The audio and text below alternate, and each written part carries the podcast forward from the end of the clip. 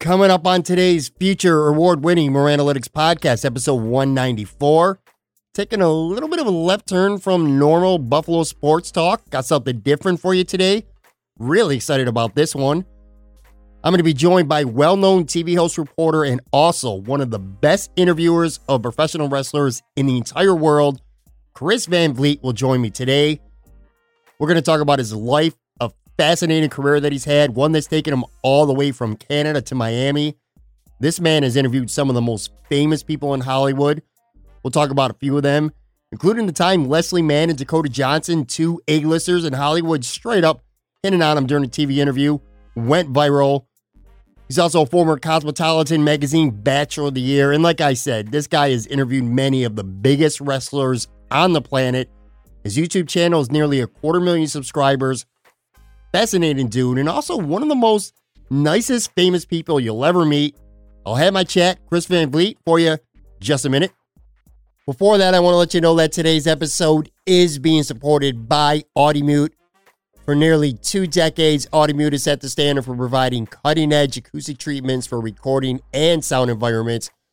From your home studio to commercial settings such as the office, restaurants, gyms, and auditoriums, Audimute is the best sound treatment company out there, bar none. And that's because they refuse to compromise on the quality of their products and service ever. Easy, green, and affordable. My home studio has Audimute acoustic panels, and the difference has been literally remarkable, like night and day. Look, don't just throw up foam on your walls that you can get real cheap from Amazon. Decide it looks pretty and call it a day. It may look the part, but it's not going to help the quality of your sound. Go visit audimute.com for info and deals, including a free room analysis form and the ability to speak with an acoustic specialist. Do your sound, do the people who hear it a very big service. Go visit audimute.com. And on that note, let's do the pod. Let's do it. If you're a loser, tune in and you'll be a winner. It's the Moran Analytics Podcast. Talking Buffalo sports, Yankees, WWE, 80s music, and pop culture. And now, here's your host, Patrick Moran.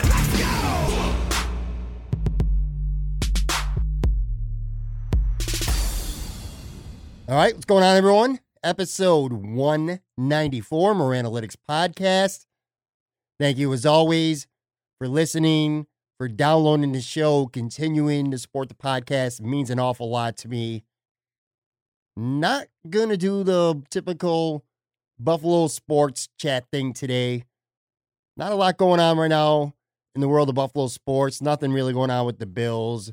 And other, of course, than the Sabres being a complete dumpster fire, a disaster, ready to miss the playoffs for a ninth straight year, fans going crazy, trying to protest.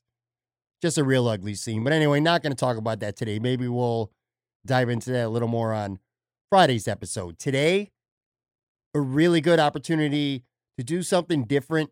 And I have a guest coming on today. I've really wanted to have this guy on for quite a while now, man. His name is Chris Van Vliet if you're a fan of Hollywood entertainment, you may know who he is. If you're a fan of professional wrestling, it's an absolute lock that you're going to know who this guy is. His Chris Van Vliet uh, channel on YouTube, nearly quarter million subscribers. He has sit downs with some of the best current and past wrestlers in the industry, quite literally, second to none. And his videos, literally binge worthy for wrestling fans. I find myself sometimes working during the day. I throw on his YouTube channel. I catch up on especially older interviews that he had with uh, wrestlers that I didn't see at the time. I spend sometimes a couple hours a day just listening and watching uh, Chris Van Vliet interviews. Really good. Again, sat down, who's who in professional wrestling. Guys like Cena and Chris Jericho and Jim Ross and Ric Flair, Hulk Hogan, Goldberg, virtually everyone on the WWE and AEW rosters. Really relaxing style, very loose, very comfortable. Chris gets these guys, these girls to open up like few others can. I think that's what really separates his interviews from a lot of the other ones that you see on YouTube and on TV. Beyond that, he's also sat down with tons of Hollywood A-listers for chats, a list that includes Ben Affleck and Denzel Washington, Chris Pratt, of course, The Rock, Leslie Mann, Dakota Johnson, I remember this very well at the time. 2016, both of them started hitting on Chris something fierce. Cannot wait to talk to him about that. But really, for me, anyway, what's my favorite thing about a guy like Chris Van Vliet, and that's what got me wanting him on this podcast today to chat him up. Dude just seems so down to earth, man. He's a good looking, successful guy, rubbing elbows with Hollywood royalty in interviews, not to mention some of the biggest wrestlers on the planet, guys that I admire, that I love watching on TV, I look up to. The former Cosmo magazine Bachelor of the Year. I don't know, man. On the surface, all that stuff would just reek of arrogance. I know it'd be if it was me, that's for damn sure. But Chris just seems like the nicest dude. I reached out to him about getting him on the podcast, and it took him, I don't know, a few minutes, and he got back to me. I didn't have to sit there and pitch him to death like I do sometimes when I have guests on.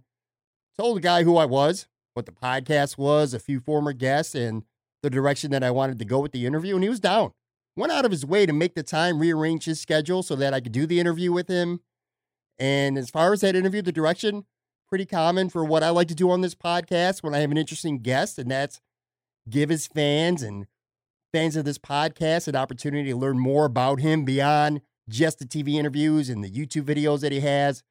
We spent time today talking about his childhood, growing up in Canada, what got him into the business, the the bachelor thing, what led him to Miami. We highlight some of the great interviews he's had with actors and pro wrestlers. And of course, like always, we're having the little mini lightning round. Really good stuff. This is a TV guy that I really, really admire. Again, something different today. Enough here at the top. Let's just get right down to business. Here it is my chat with Chris Van Vliet.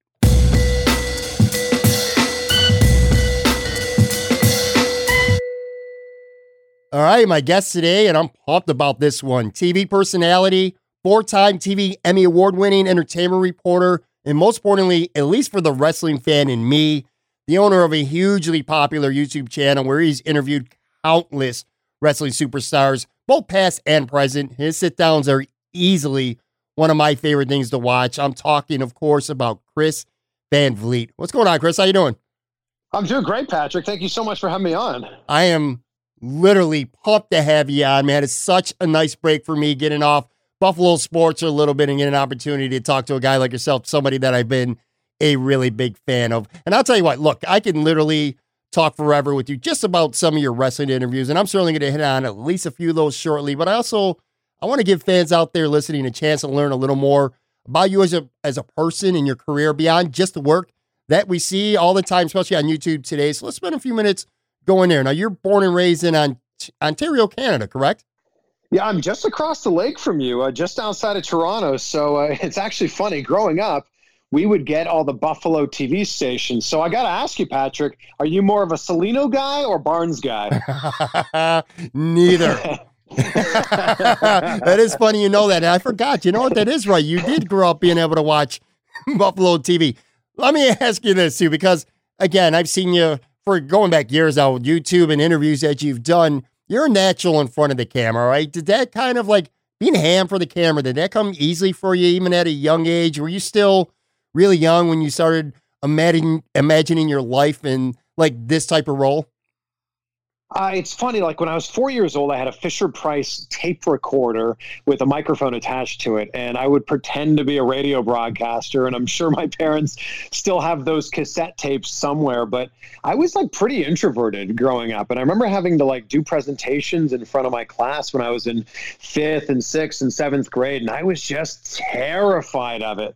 And something happened in high school, like 10th ish grade and I completely came out of my shell and loved, you know, being in front of a crowd. So I was I was the host of the morning announcements. I would host the talent show. I ended up being the vice president of my student council. And it was always my dream to be on TV for a living. And we had a communication studies class in 10th and 11th and also 12th grade. And you basically write a TV segment at the start of the week. You'd film it all week, and then it would you'd show it to the class at the end of the uh, week on Friday. And every single time, without fail, I was always the host or the reporter or the news anchor or whatever role that you know had me being on camera whereas all my friends would be the camera operator the audio guy or whatever and i just i loved it and i knew that that was something i wanted to do for a living and you know it's very kind of you to say that i'm comfortable in front of the camera but it takes time because you think you're great when you're starting out and then you watch it back a year or two or five later and you like shudder going ugh that was so terrible back then yeah and i'll tell you what were people around you? Did you kind of get that feeling right away that, hey, this kid's got some talent? I'm not talking about like necessarily family. I'm just talking about even strangers or people from school. They're like, all right, this kid has something because whether it's TV, whether it's you're a writer or just really good at math or really good at sports, sometimes when you're even when you're young, you see you sense that people around you could see something special that's happening. Did you kind of get that sense from what you gathered from other people even at a young age? I think for me, it was just like I did it with a great amount of confidence. Like whether I was good at it or not, I did it like not really caring what other people thought. And I think that when you approach that, whether it's broadcasting and hosting or whatever it is that you're passionate about, I think that people start to see that in you and start to recognize at a young age that, oh, you're the guy who likes whatever, fill in the blank, right? So the fact that I approached it with a lot of confidence, I think just helped the fact that maybe I wasn't great at it, but I was passionate about it and I had a confidence about it, and that that really helped drive me to want to, cons- you know, consistently try to do better. I'm going to kind of weave in and out of wrestling talk a little bit here, anyway. When did you first? sure. When did you first become a wrestling fan? Do you remember when you first became a fan? Who were a few of your favorite wrestlers? So when I was growing up, I was not allowed to watch wrestling. Let me just put that out there. My parents absolutely hated it. Wow. Uh, so so I grew up in the '80s, and we'd go to my grandparents' house, and every once in a while on a Saturday night, my grandfather would have it on, and I was just really drawn to the larger than life characters. You know, at the time it was uh, Macho Man and Hulk Hogan, Ultimate Warrior, Sergeant Slaughter. You know, all those you know huge characters in the late 80s. And I just, whenever I went to grandma and grandpa's house, we'd watch it and I didn't really think much of it. And then in the late 90s, I'm in high school and I'm on the wrestling team there. And some of my friends liked wrestling, and I was like, "Well, come on, that's that's not real. That's not real wrestling. What we do on the mats, that's real wrestling." And I, I just, I happened to watch a few episodes at a at a buddy's house, and I was hooked. Like, and there was no turning back. And like I said, my parents hated it, and there would be days like where I was watching Monday Night Raw and my dad would like, I would hear him storming down the stairs to the basement where I was watching it. And he would literally stand in front of the TV. And I'm 15, 16 years old at the time. And he'd be like, You're not watching this. And I'm like, Come on, dad. Like, Stone Cold Steve Austin and Vince McMahon are feuding. I need to see what's going to happen here. what kind of? he, he was adamant that I could not watch this. So I learned the trick that every kid learns. Usually it's with, you know, the, the scrambled channels. But uh, I, I learned the trick that when I heard dad coming down the stairs, I would flick to the hockey game or the baseball game and just pretend I was watching that. So you wrestled in high school? Yeah, I was uh, I was uh, on the wrestling team, and it's funny. I was such a small kid. Ninth grade, I was 98 pounds, which isn't a weight class. So I wrestled at 104 pounds, and we barely had anyone that, that was that size. So I was actually at wrestling practice, wrestling against girls because there was no one else that was my size on the wrestling team. Oh, wow. Finally, you know, I, I started lifting weights, uh, hit puberty, which was a magical thing, uh, and uh, I ended my career wrestling at 149 and actually, you know, doing fairly solid in the province of, uh, of Ontario. Oh, cool. Were you a good student as a kid? Yeah, I was actually. And the reason I was so small, 98 pounds in ninth grade, is because I skipped a grade. Uh, I was so far along when I was in kindergarten and first grade that my parents were worried that I was going to start getting bored in school. So they asked the school board if they could advance me a year. So I ended up doing first and second grade in the same year. And then the next year, I was in third grade as the youngest, smallest kid, but also the smartest kid. And that kind of carried on throughout my entire you know, school career that stuff just came really easy for me. Uh, I felt like with, with school. So you go to college in Ontario. At this point of your life in your mind, do you feel like you're all in for a career in television? I'm assuming you are, but maybe I'm wrong. Were there other things at that time that you considered that maybe you would want to do, or were you pretty much like, this, I know what I want to do. This is what it's going to be? That's a great question. And I was all in in my mind that I wanted to do radio or TV. And you got to remember, I went to college in 2001. So, like the internet, you know, very much in its infancy, sure. where it was in everybody's homes at least.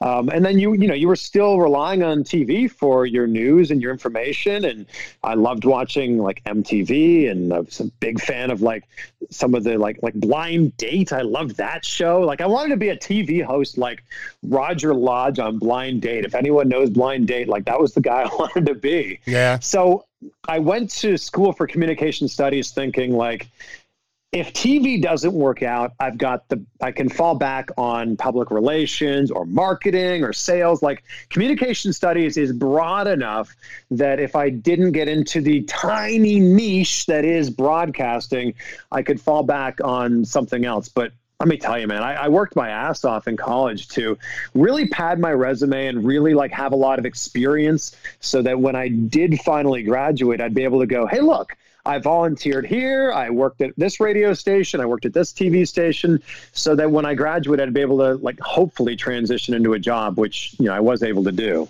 Let me ask you about a couple of them. Um, so I'm looking at your bio here, uh, a station in Peterborough, Ontario. You hosted an MTV2 show, 969 in Vancouver, and then Inside Jam on Sun TV in Toronto. How did those experience help hone your craft even further? Because at, at, at the point, and we're going to talk about this in a few, you'd go to Cleveland and then eventually on down to Miami. But those places in Canada, how did that help you? Well, the Peterborough, Ontario job was my first ever job. I kind of begged and borrowed and scratched my way into an internship there. So to make a long story short, my I was about to graduate from college and I was like, I really need to line up an internship when this year is done. I think I had like four months left of school. And I reached out to like every TV station in the general vicinity and basically said, Hey, can I come be an intern? And most of them said, if it's not affiliated with your school's program, like, sorry, we have no interest. And it wasn't. I was basically doing this on my own, trying to get some quote unquote real world experience. So this station in Peterborough was about a 60 mile drive from my hometown. So about an hour ish each way if it yeah. wasn't snowing. Wow. And I reached out to I reached out to them and said, "Hey, it's uh, it's spring break next week. I'm going to be in Peterborough," which was a complete and total lie, but I just made this up. I said, "Hey, I'm going to be I'm going to be there next week. It'd be great to just come in, see the station, and talk to you about an internship." And they said, "Well, you know what? We don't normally take on interns that aren't affiliated with the program, but eh, if you're going to be in town, why not?" And like I said, it was a total complete fabrication, but I made myself available, which ended up kind of being the theme of my career. Just make yourself available. You know, make yourself uh, put yourself in the in a situation where they can't say no. So they ended up giving me an internship and. I thought I'd be like making photocopies and fetching coffee. But after two weeks, I went in and my job had basically been to like shadow one of the reporters. And when you're at a small station, the reporter's also shooting and writing the stories and editing the stories. And after two weeks, I went in and I said, "All right, well, you know, what's the story today?" And they said, "Well, here's your story." I said, "Oh, cool. Who? Which reporter am I going out with?" They said, "You're going out with Terry, but this is your story. You're going to be on the six o'clock news tonight." Oh, so wow. here I was, a 22 year old intern, and I was on the news that night. And from that day on, my internship consisted of me being a reporter until they actually ended up hiring me on as a reporter. And that kind of, you know, jump started my career. Were people very helpful for you early on in your career? Or did you kind of get a little bit of that, you know, you got to learn the ropes yourself, kid kind of deal? I feel like everyone was super helpful because I approached every situation like uh, that I really wanted to learn, and I approached every situation like I was a sponge. I wanted to go in and learn as much as I possibly could, and I think that people were really receptive to that, and I think that that really helped me out. So now, after Canada, 2010, you moved to Cleveland. What prompted that, and was that a difficult decision for you, or was that a pretty easy one? Uh, it was an interesting decision because after the Peterborough job that I was just talking about, I ended up hosting this amazing, incredible job for MTV2 in Vancouver, which I was 23 at the time. It was a dream job. And the job ended up going away. Like one media company bought this other media company, and our show got canceled after only a year. So it kind of left me going, oh my God, I just had my dream job at 23 years old. Now I have no job what am I going to do? And there's not as many opportunities in Canada as there are in the U.S. in terms of TV hosting. So right. I applied for some. I'd applied for some other TV jobs, and I'd been in the final two or three or four, and just not gotten them. So I'm like, if I can't get a job in my own country, I'm going to look for a job elsewhere. And that's when I got an agent in the U.S. and started taking auditions in the U.S. And that's what led to that. So it was it was a slow process and it was a slow transition because it took a lot for an American TV station to go, yeah, we're willing to, you know, basically support this person for a work visa. You know, I, they had to they had to sponsor my legal ability to work in another country. Uh, so that was a big hurdle. But once that hurdle was crossed, it was like, here I am. I'm now in the U.S. where there's an infinite amount of possibilities compared to where I was living and working in Canada. And I was just super excited about that. You mentioned being a finalist for a couple jobs and ultimately not getting them. Let me ask you this. When you're in your early 20s, very young adult still, could that be a difficult pill to swallow, especially if you're not careful? Like, that could really ruin your confidence or at least shake you a little bit if you're not careful. Do you know what I mean? Having that attitude. You got to have the right attitude especially if things don't work out your way early on. You know what I mean? Oh, there's no question. And it was so difficult to like go from a national show and I was applying for literally anything and everything that required a host. And I was 24 ish, 25 ish during that transition. And I was unemployed for seven months. And to be like the finalist for these jobs and not get it and see it go to someone that's a little bit older or maybe has a little bit more experience i couldn't take it personally but it was so difficult because i was like this is my dream. This is my dream to be a tv host and if i can't do this like it had me questioning like what do i do now? And i was actually starting to look into other options. Like if if i couldn't do this here, what was I going to do? And I started looking into other career paths. And that's when I actually started also looking into like getting an agent in the US. But look, I wasn't going to take no for an answer. If I did hear no for these jobs, I was going to at least take it as like a chance to learn and grow and get better and better equip myself for the next audition. And eventually that ended up leading me to get another great, amazing job that really helped my career. Yeah. Now, in 2011, you won the Cosmopolitan Magazine Bachelor of the Year. That's really cool. And I read, by the way, that that's really cool, man. And I read that you donated the money that you won with that too. I think it was like to the Boys or Girls Club or something like that. What did that mean to you? Not only winning that award, I mean, that's you got to admit that's a pretty prestigious thing to have uh, on, on you know on the trophy case there. But not just that, but giving back too after winning that. What did that mean to you? That was a yeah, and, and thank you for approaching it like that because most people are like, ah, you were the Bachelor of the Year for Cosmopolitan magazine, and there's this picture of you shirtless on a beach, right? Um, so yes, yes, there is a picture of me shirtless on a beach. It was it honestly started out as kind of a joke, like.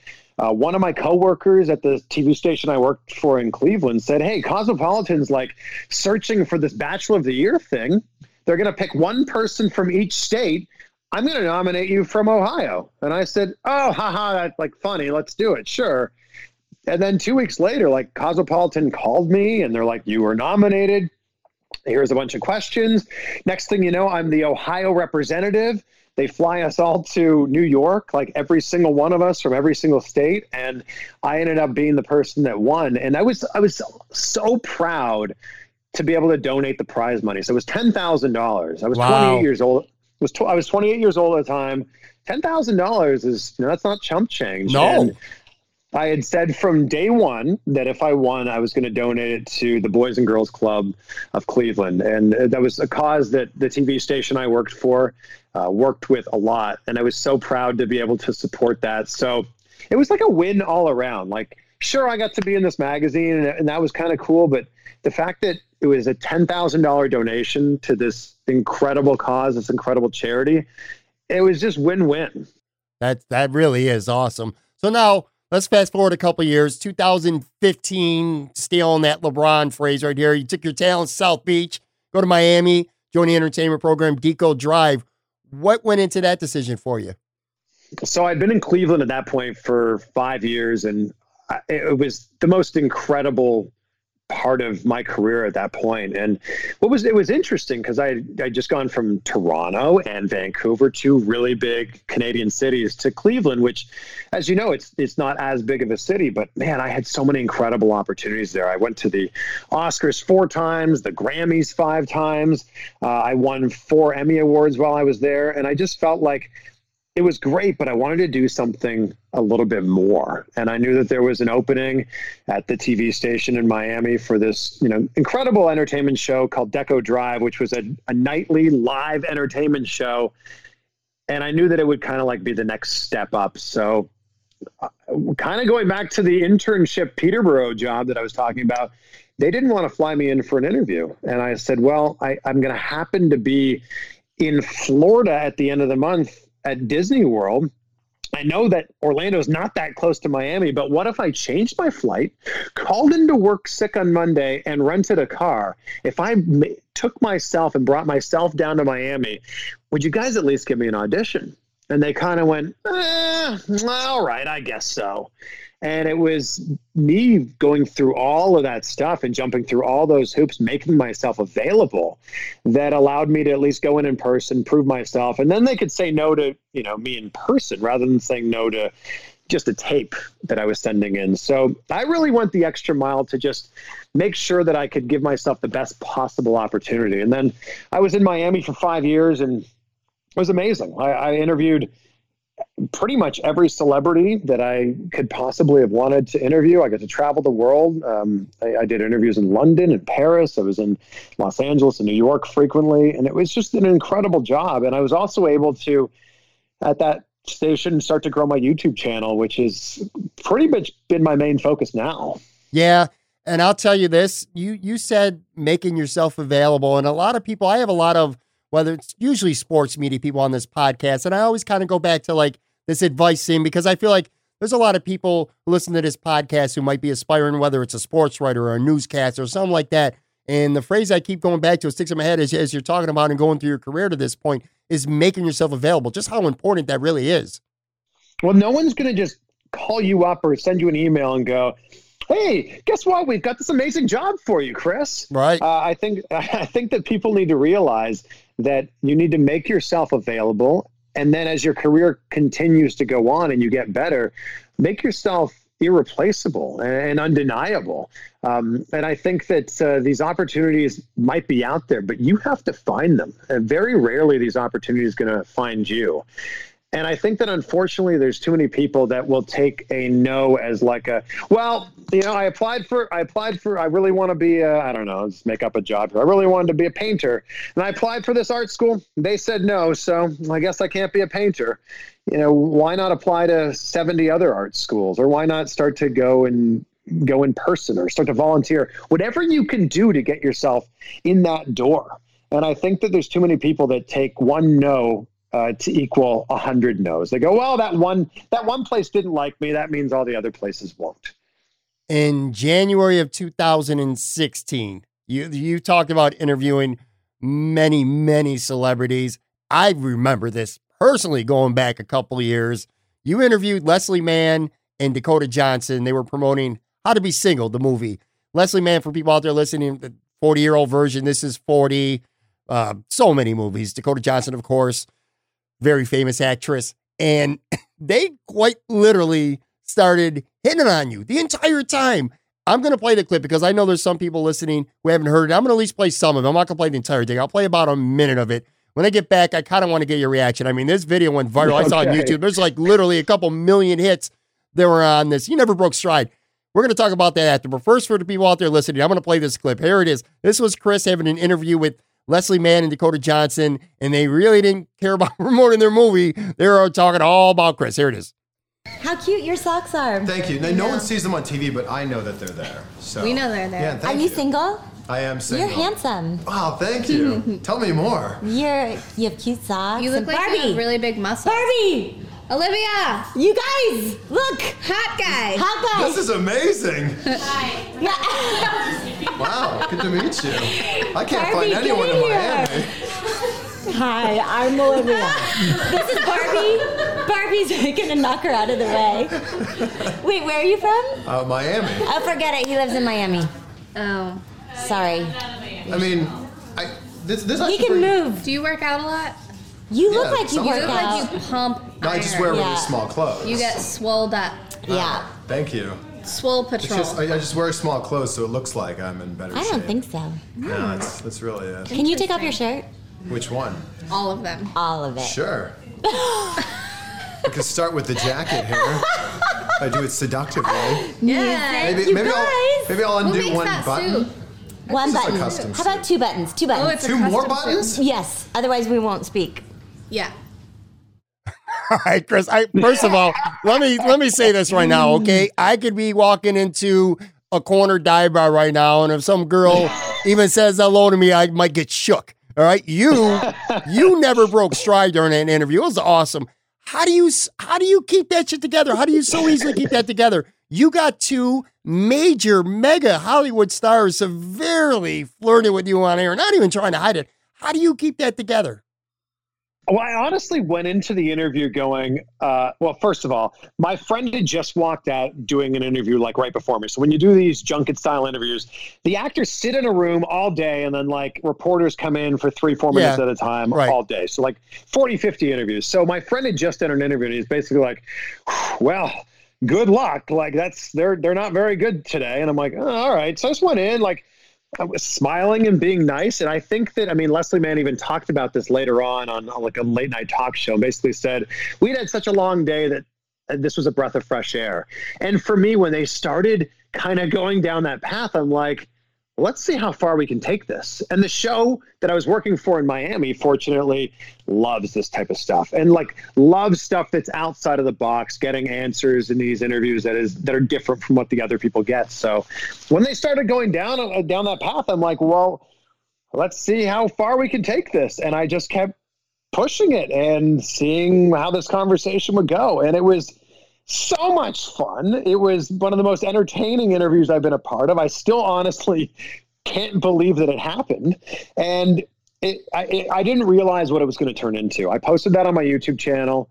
And I thought, you know, this interview will do well because Dakota Johnson's kind of like acting a little bit different than we've normally seen. Yeah. And she has a she has a massive following from Fifty Shades. So I'm like, I'll just post this on there and her Fifty Shades fans will enjoy it. And then I posted that I think on a Friday. And by Monday it had a million views and was featured in literally every entertainment publication from E News to TMZ to Huffington Post, you know, you name it it was out there, and I'm like, well, I think uh, this was definitely a different style of interview. I'll tell you, I remember it because at that time I had no real connection knowing you with wrestling interviews.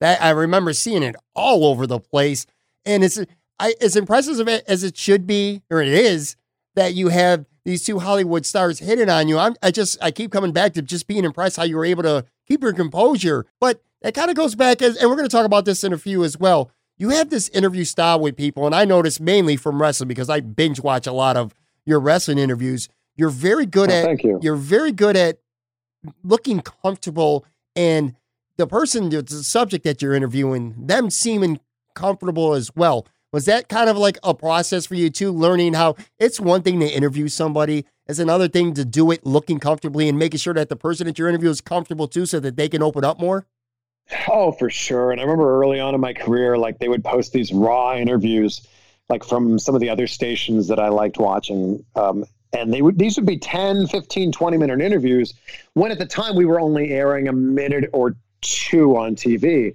and i remember watching those and like i'm like i would be so embarrassed if someone watched my full 10 or 15 minute interview with whichever movie star or, or musician that I was interviewing at the time when I was on the show in Vancouver.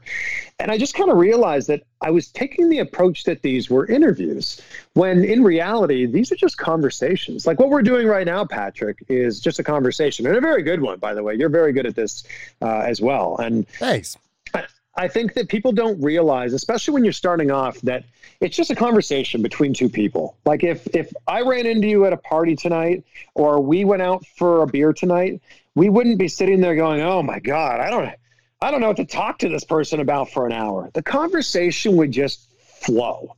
And I think that when you're an interviewer, especially in these long form interviews like we now have with podcasts, if you are studied up on the person, if you've done your research, you should be prepared that wherever the conversation happens to go, you'll be comfortable with going with it. And that's kind of the approach that I've always taken. And I'm just as invested in, in these conversations as the person who's watching this. So I try to act like a mirror. I try to act like a mirror during these conversations for the person that I know is watching this. I want to be the mirror to the wrestling fan, uh, and hopefully, you know, they can see a little bit of themselves in me. And I also hope that I can be a mirror for the person I'm sitting next to during these conversations. That I, I'm I'm respectful to them and appreciating them and listening to them, and that I would just hope to get that in return from them as well. Do you feel like it's a process that's learned over time, being comfortable with people who are in front of you? As if it's somebody who's famous, like you just said, it's one thing. If now if you come by my house, you pick me up, we're going to the bar, we'll have some conversation, it'll flow. That's easy in a way, but it's got to be a little daunting, at least at first anyway. Maybe you get used to it after a while. It's one thing to have Patrick Moran in front of you and you're talking to him. It's another thing to have Denzel Washington or Ben Affleck or Dwayne Johnson or John Cena, all these guys that you've sat there and had long interviews with. Is it kind of like a process to you to to be able to get that comfort zone that hey, this guy's a human being just like I am? Yeah, and it definitely takes time to get to that point. Like, you know, when you when you get your first couple big interviews in your career, it's hard not to be a fangirl or a fanboy for those conversations. But then you start to realize that yeah, they're just a person like we are and for the most part, if you're doing an interview with one of these people, they're promoting something. So they're kind of in media mode. They're kind of in, you know, like positive attitude mode. So I think that that really helps as well. But you know, nothing can beat the time that you put into it. And even when I look back at my interviews just two years ago, know, I'm kind of uh, well, I'm definitely a little bit embarrassed about you know just how it was, and and I think I learned this early on. Someone told me that if you look back at your old stuff as a broadcaster and you're not embarrassed by what you saw, you know you're doing something wrong because Yeah. you could you you should constantly be making progress. Yeah, I couldn't agree with that more. Even the, a podcast like mine, I go back and listen to some of my uh, earlier episodes, and it's it's hard. Sometimes it's hard. For, I mean, now people will say, "Oh, you sounded great." No, no, I didn't. You know, the question, the it sounded robotic, and it, and it wasn't a conversation. I could tell instantly. So yeah, it's definitely evolving for sure. Now you've interviewed so many big Hollywood names. Is there like one or two favorites that really stick out to you that were like really big thrills or just conversations that you came away from like, man, this was really good. I'm so happy that I got the chance to do this. I, uh, for sure, and I'm not just saying this because I'm a wrestling fan, but The Rock is the greatest interview you could possibly ask for. I mean, he's he's funny, he's charismatic, he's energetic, and he has this incredible celebrity quality about him where he makes the interview also about you.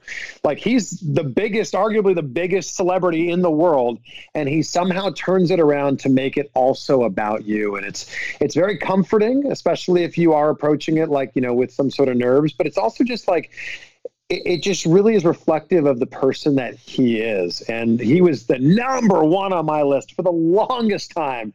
Dwayne Johnson was the one person I wanted to interview more than anybody. And now I've had the good fortune of interviewing him nine times. Not that I, not that I'm counting or anything. Well, let me ask you this. How did the interviews with wrestlers and putting it on your YouTube channel become a regular thing for you? It kind of happened by accident. You know, in working in entertainment news and celebrity news, I had access to all kinds of different celebrities that we would have on the TV show. Everyone from actors to authors to uh, comedians to wrestlers to musicians, like all across the board. And I remember doing an interview with. I'd done a few, obviously done wrestling interviews, and it was always, let's be honest, a tough sell to my news director, my boss, that like, hey, let's get in this wrestler that you've probably never heard of. Right. Uh, you know, and they would usually, you know, go, okay, if, if you're into this wrestling thing, go ahead and do it. And we would do a two minute live interview on TV, or we would do a pre taped interview and only air 20 seconds of it on TV. But I'm sitting there with, I'm trying to think of some of my early interviews. I did like Jack Swagger and Mick Foley and uh, Mr. Kennedy. Like early on at Ted DiBiase Jr., I'd done these interviews early on. And I'm like, it's just not fair that here I am as a fan only doing a two minute interview with them. And people are only going to see maybe 30 seconds. So I started just going, kind of selfishly as a fan, I want to have a longer interview. So I would do a 10 minute interview and just shoot the raw video. And I'm like, I'm going to put this up on my YouTube channel. And I'm sure somebody else will appreciate this because I appreciate it as a fan. Right. And I'd actually kind of drawn some, I don't know, an inspiration from Ariel Helwani, who was doing the same type of thing for mixed martial arts. And I'm like, well, if I have access to wrestlers, why don't I start doing this thing for wrestlers? So I just started uploading the full interviews to my YouTube channel, thinking at least a few other wrestling fans out there can appreciate this. And it was an interview I did with The Miz in 2011, right after CM Punk had left or had dropped the pipe bomb. And he had said in the interview, Oh, this is the most exciting time to be a wrestling fan since the Attitude Era. And I didn't think anything of it. Someone found the interview somehow. And I woke up the next morning and it had 6,000 views, which was way more than any interview I'd ever done before. Right. And then the day after that, it had 36,000 views. And I'm like, oh, I think I'm onto something. So that was kind of how it started. It was just out of, on, honestly, just a little bit of selfishness of like, I want more time with these wrestlers. And it took a while, right, for word to really spread around wrestling circles about yourself and about the YouTube channel. It wasn't like overnight. You kind of just elaborate on that. Now, of course, people out there listening, if you don't know this, you got almost a quarter of a million subscribers at this point, but that didn't happen really quick, did it? And it was, you're right, it, it didn't happen quickly at all. I started my YouTube channel in 2011. So anybody who's listening out there who either has a YouTube channel and it's not taking off or is thinking about a YouTube channel and you're kind of worried about it, uh, it's it's a long game. It's it's a very slow game, but know that it's possible if you want to put in the work. So, so I think the reason I didn't become that well known in the wrestling world is because my channel was just kind of interviews as a whole. I was putting everything up there. I was putting interviews with musicians up there and actors up there and wrestlers whenever I got them, which at the time was only like three or four times a year. And something happened in 2018 when I said, you know what, I'm going to go out of my way to start to do more interviews. And in 2018, I'm like, I think I'm, I'm going to try to do 40 interviews this year, which my most of the time was something like maybe 15 wrestling interviews. So I'm like, I'm going to do 40. And I was living in Miami, which was fairly central if I wanted to drive to Tampa or Orlando. And I'm like, I'm just going to, if there's a wrestler there that's willing to do an interview, I'm going to go out of my way to do it. And once again, this was about creating opportunities for myself. And in 2018, I think I had like 40 ish thousand subscribers. Uh, and then by the end of that year, I had 100,000 subscribers. And then just last year, I gained another 110,000 subscribers just last year alone. And it was like, I started creating these opportunities. And then I started becoming a place where wrestlers, I guess, felt comfortable to have these conversations. And also, you know, if I would send an email to someone and say, hey, my previous guests include, even if you're not a wrestling fan, you'll recognize some of these names. My previous guests include The Rock and Mick Foley. Hulk Hogan, Ric Flair, John Cena, and then you know someone who's maybe not one of those names can go, oh well, if if those guys will say yes, then you know I should too. Yeah, there's no question about it. And you've probably put a lot of miles on your car and uh, frequent flyer oh, miles over the last handful of years to uh, to do a lot of these interviews as well. I got to tell you, Chris, the reason why I end up binge watching your shows, your interviews, because I didn't see all of them right away. So now I'm finding myself watching all the new ones, but then I also go back and I catch up with the ones that I didn't see, whether it's maybe six months ago, a year, year and a half ago, whatever. You have completely different styles within the same YouTube channel, the same show. Like for an example, the Kurt Angle one, that was a, a nice, somber, good, strong interview. Melina, you just had on a week or so ago. I felt like they really humanized her. I, in fact, I said this on Twitter, and I never tweet, by the way, at wrestlers. I just don't do that for whatever reason. I don't know why, but I don't. I said this was a really good interview, and I said that I came away from it with a whole new appreciation for I liked her a hell of a lot more after listening to her for, well, 40, 50 minutes, whatever it was on your interview than I did before. I just felt like, I don't know. When back when she was in WWE, I don't know why, and I was being judgy, and I have no reason to because I don't know her personally. I just, uh, she felt like kind of bitchy to me. I'm just to say it. But watching that interview, I was like, wow, this is a really sweet person. And then on the other end, too, like you had M- MJF on not too long ago, that was in character, uh, completely in character. You got hotel service food while you were doing that. I'm like, you really do a good job at having different styles of interviews. It's not the same thing every time, the same type of conversation every time. You know what I mean? Yeah, I really appreciate you saying that, Patrick. Thank you. And I think that the biggest thing that I realized early on with my YouTube channel and just interviewing in general is it's not about me. And I think that the biggest misconception about YouTube is the word you. It should be them too, but it's all about the audience. And I think that so the thing I realized early on is people are not coming to my channel to see me, they're coming to my channel to see my guests. And maybe they appreciate the style of interview that we have, but I understand that I am definitely not the star. So I want to make these people shine, and uh, I want to I want them to be able to tell their story. And you know, it's interesting that you brought Melina up because she actually reached out to me the other day and said, I can't thank you enough for doing that interview with me. It gave me a chance for people to see who I really was. And she's like, these comments are, have brought me to tears. Uh, people, you know, realizing who I really am Yeah. after almost 20 years, which is, I'm just so glad that, you know, we were able to share that moment. I started following her on Twitter the second I heard the the interview. I thought it it was really oh, good. wow. How how do you find the time to prep for these? How much prep work do you put into these interviews? Because one advantage of being a wrestling fan is you know a lot about these people, but obviously you got to put at least some prep time in. But again, when you see this on camera, those questions just flow, and that's got to be just from your overall TV experience. It's like you always know in the back of your mind. It feels like you always have two, three questions. You're two, three questions ahead of the game. Yeah, and I think that one of the things that people do early on in their interviewing careers is they're going, okay, I'm going to ask this question, then it's going to be followed by this question, and Right. then this question's going to come after.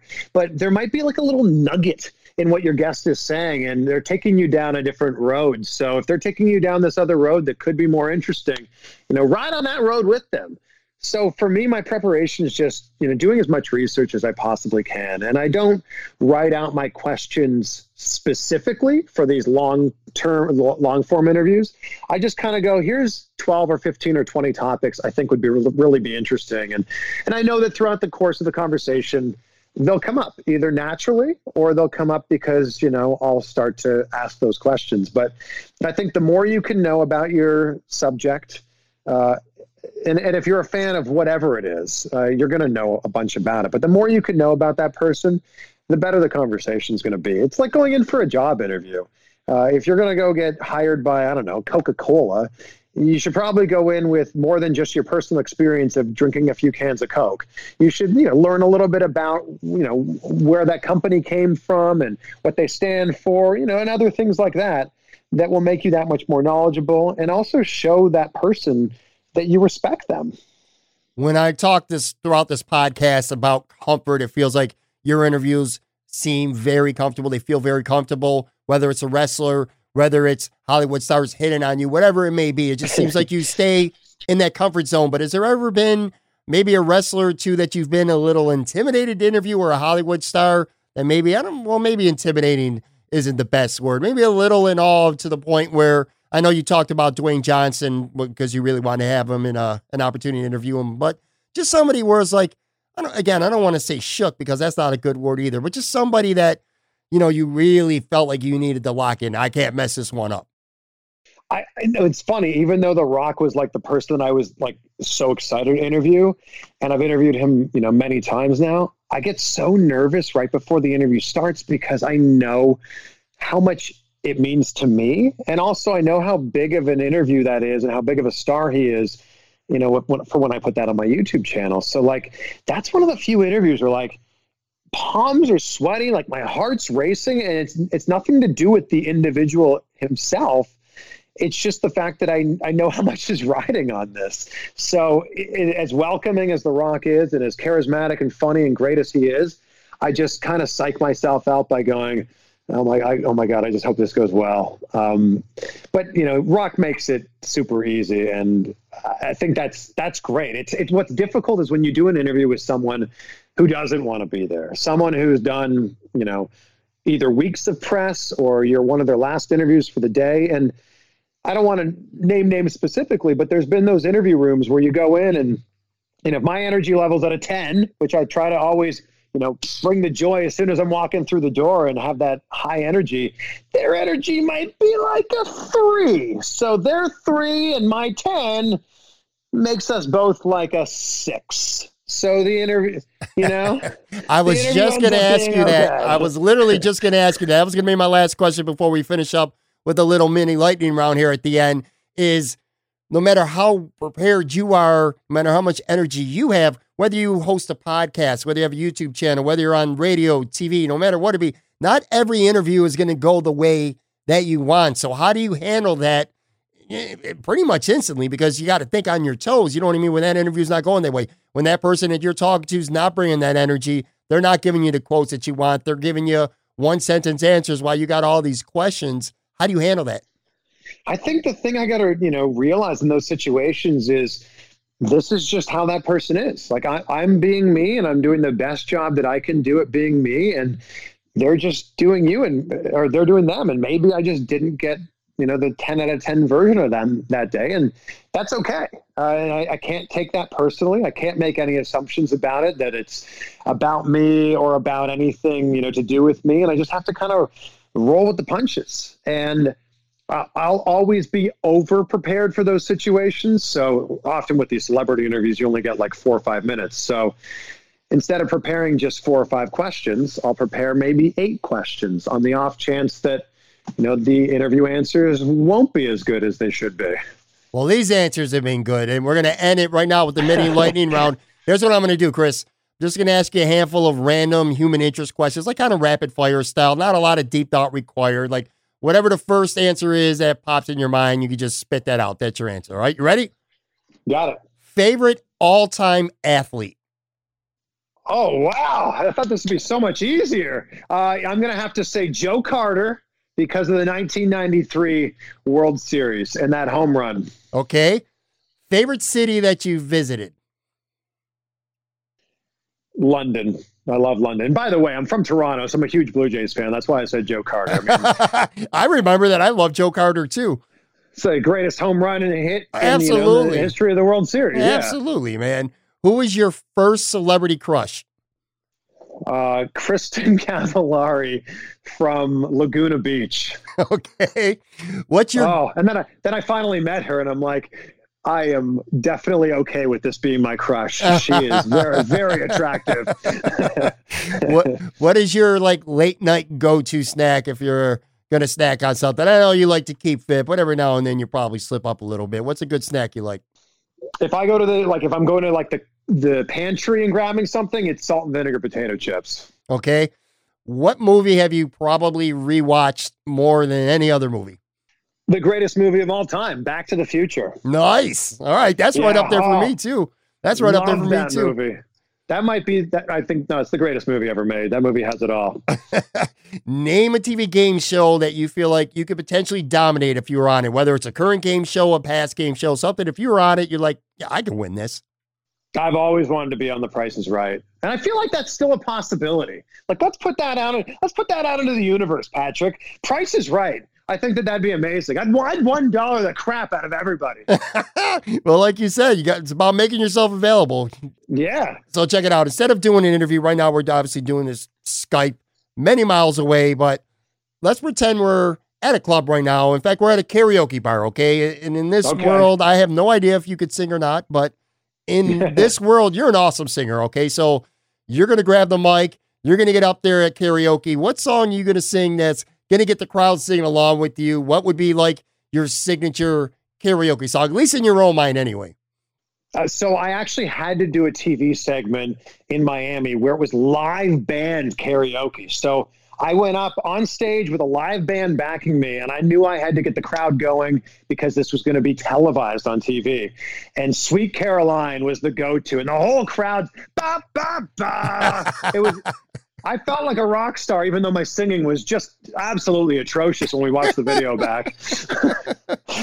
All right, last couple here. If you had never got involved in this industry in any fashion, or let's just say you gave it a shot at a young age and you know you came to that pivotal point in your early mid twenties, it just wasn't going to work for you. You realize I can't do this. I got to do something else. What do you think you might have turned your attention towards doing?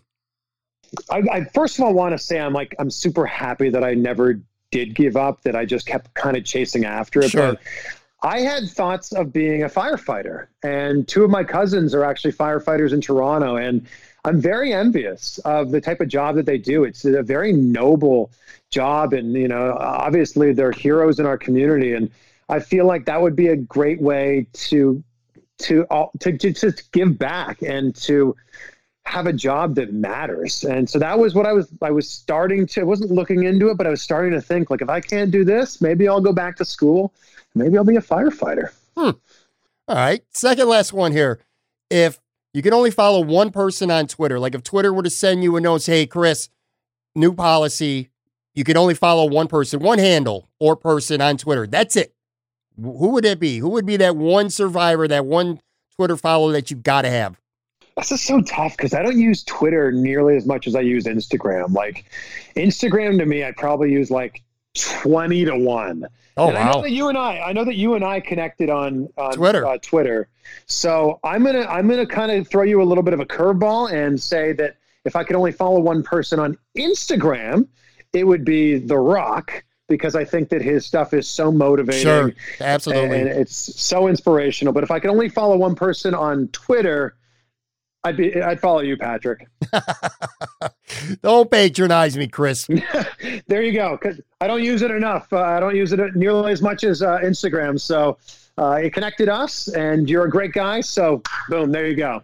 Last one here, all right? Three dinner guests, any era, dead or alive, any part of history, three celebrities, whoever, three people at your dinner table tonight, couple beers, some eats, some good conversation, or your three people that you'd love to have on a show at the same time, something like that. Who you got?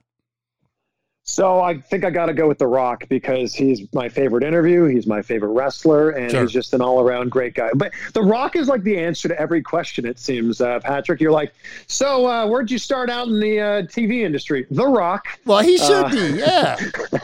so yeah, The Rock. Um, one of my other favorite interviews and my favorite actor is Tom Cruise, and I'm just I'm blown away by the work ethic that he has, and I think it'd be just so incredible to learn from him and to just figure out how he did everything that he did. And my third guest. I'm really fascinated by how Elon Musk's mind works. And I think that we'll, I mean, we talk about him now like he's a brilliant entrepreneur, but I think we're going to be talking about him in a decade or two or five about being like an absolute genius who really changed the way that our uh, world works. So I'd love to sit down with all three of those people for different reasons. And I can't even imagine if the four of us got together for that conversation, how that would go.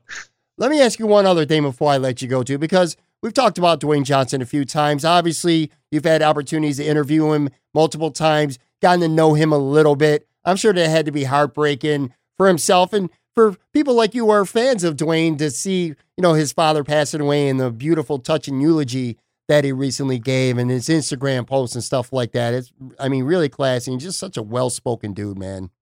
Oh, absolutely. And The Rock is who The Rock is today because of who his father was.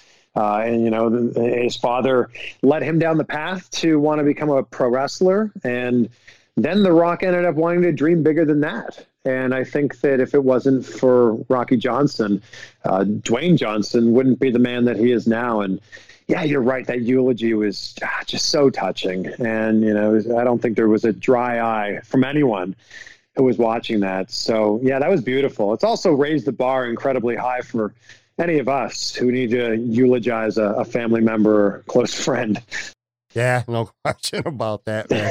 All right, everyone out there listening, give Chris a follow on Twitter and Instagram at Chris Van Vliet. Of course, check out the YouTube channel, nearly a quarter million subscribers and growing for good reason, man. You do great work. I'm such a big fan, and this was a big thrill for me to get you on the podcast today. So thank you very, very much. I know you're busy too.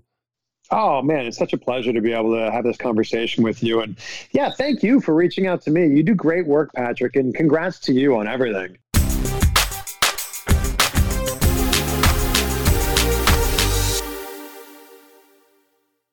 All right, everyone, that is going to do it for another episode.